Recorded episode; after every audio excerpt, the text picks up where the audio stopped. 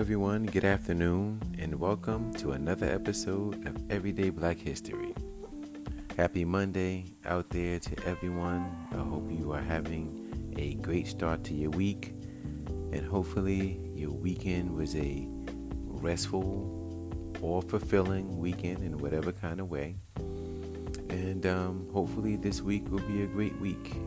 This is February 7th, seven days into Black History Month, and um, six weeks into the year of 2022. Hopefully, this year is still being kind to people, and if it isn't, then hopefully it'll get better.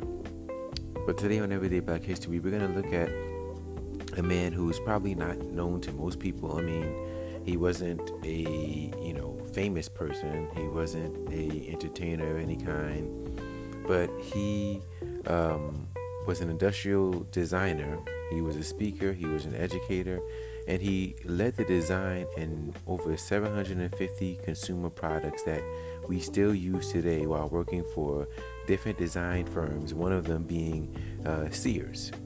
This man's name is Charles Harrison, or as most people affectionately called him, Chuck Harrison. And as mentioned, he was an industrial designer, and he was known for his pioneering role as one of the first black industrial designers of the era and the first to lead a design department of a major corporation, that being uh, the Sears Corporation. Um, he uh, started there in the early 60s as a designer and became a manager of the company's entire design group. And some of the uh, products that he led in the design of um, was the portable hair dryer, toasters, stereos, lawnmowers, sewing machines, craftsman power tools, which any mechanic or carpenter or any tradesman knows about craftsman's tools, um, the see through measuring cup, fondue pots, stoves, and their first plastic trash can. Those are just uh, some of the, the most well known things that he uh, led the, the redesign or the design on while working for the, the, the many design firms that he worked for throughout his, his uh, working career. Um, his, his most famous achievement was leading the team that updated the Viewmaster in 1958. Now, the Viewmaster was a popular toy uh, back in the days, especially like you know during the. I mean, it was it debuted in the 1930s um, he redesigned it in the 1950s, but it was a popular toy um, back, you know, decades ago. Uh, it's considered the Stone Age version of the virtual reality viewer, or like Oculus. You think of Oculus today, this was like the Stone Age version of that. So the toy allowed users to look at photographs in three in 3D. Um, there were a couple of inventors, as I mentioned, who invented it. Um, it was the, it debuted in the World's Fair. Um, it became a specialty item used mainly by photographers, but it was also a toy that was popular with kids, and that was because of uh, Chuck. He made it more adaptable for children to enjoy, and it was in um, pretty much many households. Um, it was found in almost every U.S. household and households throughout the world. Um, but yeah, let's get into a little bit of background information on him. And um, so he was born in Shreveport, Louisiana, September 23rd, 1931. Um, his dad, uh, Charles Harrison Sr., was a uh, teacher of, uh, of the industrial arts at the Southern University in Louisiana. Um, the family moved to Texas in 1936, where his dad was a professor at the HBCU Prairie View A&M University. Um, they uh, his his love for design and for building came from the fact that both his his his father and his grandfather were both carpenters, and you know he credited his interest and ability to design and design based off their influence. He watched them build things. So of course, when you're a child and you see that, it's going to spark your interest and see how you yourself can design your own things. The family moved to Phoenix, Arizona in 1945 where his dad began to teach shop at a uh, black high school, from which uh, Charles ended up graduating in, in, in, the late 40s, 1948. He attended some other schools briefly um, before that time the City College of San Francisco, uh, George Washington Carver High School, which was an all black school. The school closed when integration became law in the 1950s and is now a museum and cultural center celebrating the contributions of black Americans. And in fact, Charles Harrison's work, there's even a room in the museum that's dedicated to his work specifically. But um, after high school, he attended the School of Arts Institute of Chicago from 1949 to 1954, where he received his bachelor's.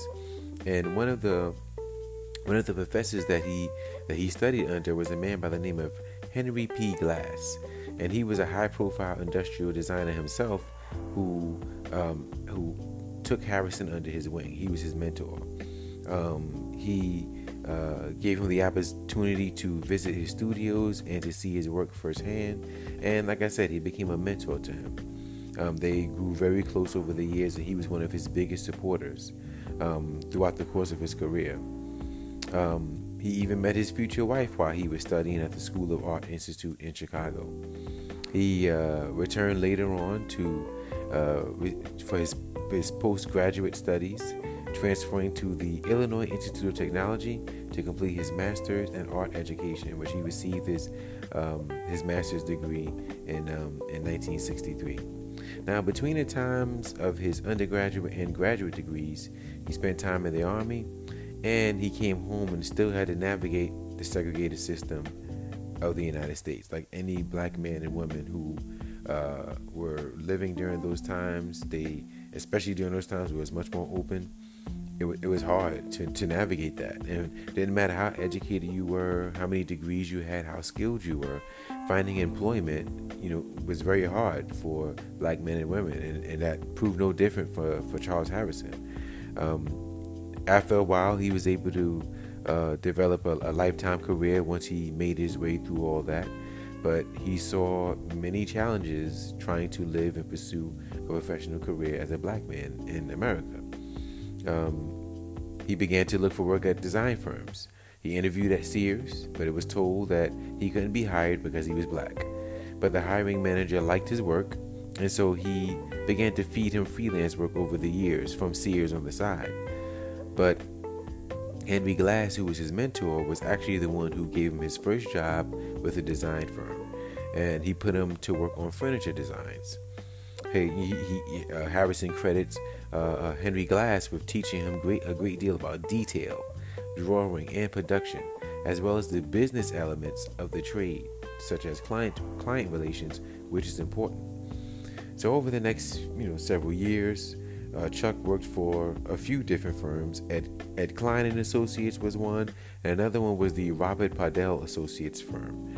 And it was there that he led the team in updating the popular ViewMaster that we talked about earlier. Um, he was put in charge of the of the redesign in 1958, and he made it lighter, more durable, and much easier to use. That it was easy enough for a child to use. Now, Chuck, now Chuck had dysle- was dyslexic, so that was uh, making design uh, simple was the hallmark of his work. He wanted to make it so that anybody could pick up the toy or whatever it is that he was designing and use it without having to read instructions. So after his work um, with the ViewMaster and redesigning it, and then it took off and became, you know, a popular no- novelty item for years. After that, that's when uh, Sears called him again and and his old contact, the guy who used to feed him freelance work, contacted him again, and Sears was ready to offer him a job now. And this was in 1961. So it was at this time that he became the first Black American executive that was ever hired at the company's Chicago headquarters. He stayed to, he stayed to work with Sears until his retirement over 30 years later. But um, as we talked about earlier, um, he, he said that one of his favorite designs that he created was the plastic garbage can. Now, you know, years ago, garbage cans were made of of aluminum and they were loud. So when you know the garbage man would come by and, and, and pick up the pick up the garbage, it was a lot of noise. So the plastic garbage can actually it, it is it it is said and he's credited with actually changing the sound of trash day with the plastic garbage can because now it's not as loud but um, he made the the design um, uh, very you know strong and durable. Uh, he limited it to, to, to texture, Um, he enhanced the shape of the product, which allowed it to, uh, which made it easier for shipping. It didn't occupy a lot of space, and it could be shipped in a small vehicle. It didn't require a lot of warehouse space. The lid and the handle um, were were molded together. You see these plastic garbage cans. The the, the, the lid of the garbage can like kind of kind of connects to the rim and the handle. You know what I'm talking about. I don't have to explain it to you, but that was his design, and it made it easier. Uh, it, it, reduced the cost all around. It, it, it reduced the cost for producing it. It reduced the cost for the, the end consumer and even to, to store the, the garbage cans, it was cheaper because you can fit more into a warehouse space. So whenever he designed things, he designed things where it can benefit everyone. He designed things where it can benefit the end user, where it can benefit the the the, the company that was producing it. You know, so that's why he was so um, his work was well sought after, and why he was so popular and worked his way up to the top while working at Sears. He always said that his dream was to connect with a manufacturer or company that could produce a product for public consumption with little consideration for profit margin, but to give the customer the best that they could have in that design. So he he developed products for the severely disabled um, who needed low cost products um, and made it where they can live more independently more independently he saw the need for all those things, and the need was there, and he was able to, to design things to fulfill those needs. Um, and even after he retired from Sears, after 30 years of working and designing things and and uh, you know doing his best to make life easier for those uh, that he had in mind for the things he was designing, he taught part time at the University of Illinois Chicago, at the School of the Art Institute of Chicago, and at Columbia College, Chicago. And he made a point to mentor students of color. So he paid it forward. And even though the people he looked up to, like Henry Henry Glass wasn't wasn't, you know, black, but he made it a point as a black man to mentor students of color to pay it forward so that just like his grandfather and his father who influenced him in carpentry to become a builder, he can do the same thing for his students in um, in those colleges that he taught after he retired. He was awarded many different designs. He an honorary doctorate from the School of the Arts Institute of Chicago. He was awarded the Lifetime Achievement National Design Award by by uh, the National Design Museum, the Smithsonian Institution, and um, uh, Cooper Hewitt. He was the first black man. Uh, he was the first black person at all to receive uh, this accolade. Um, he was awarded many, many, many designs throughout his career, and you know he died at the age of 87, November 29th, 2018. So he lived a long life, you know. He and he fulfilled a lot in that life and accomplished a lot. And you know, many, many may wonder, you know, you know, why, why him? You know, because he, like I mentioned in the beginning, he's not famous. He's not, you know, well known to people outside of who he worked with. I'm sure, but you know, it's people like him who who influence and make the mark on so many so many lives. Because think about it. After he retired, he taught. He taught students in three different colleges. So think about how many, and, and he mentored students of color. So think about how many lives he affected, how many lives he changed. So it's like, you know, it's people like him, you know, like we, we remember our favorite teachers, especially our favorite teachers who were black. If you were fortunate enough to have a black teacher, man or woman, doesn't matter. You you and they were a good teacher. You always remember them. You always remember the influence they had on your life.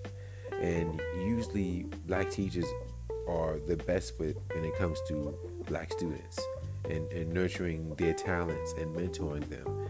And you know, Charles, you know, Chuck, as he was affectionately known, was no different.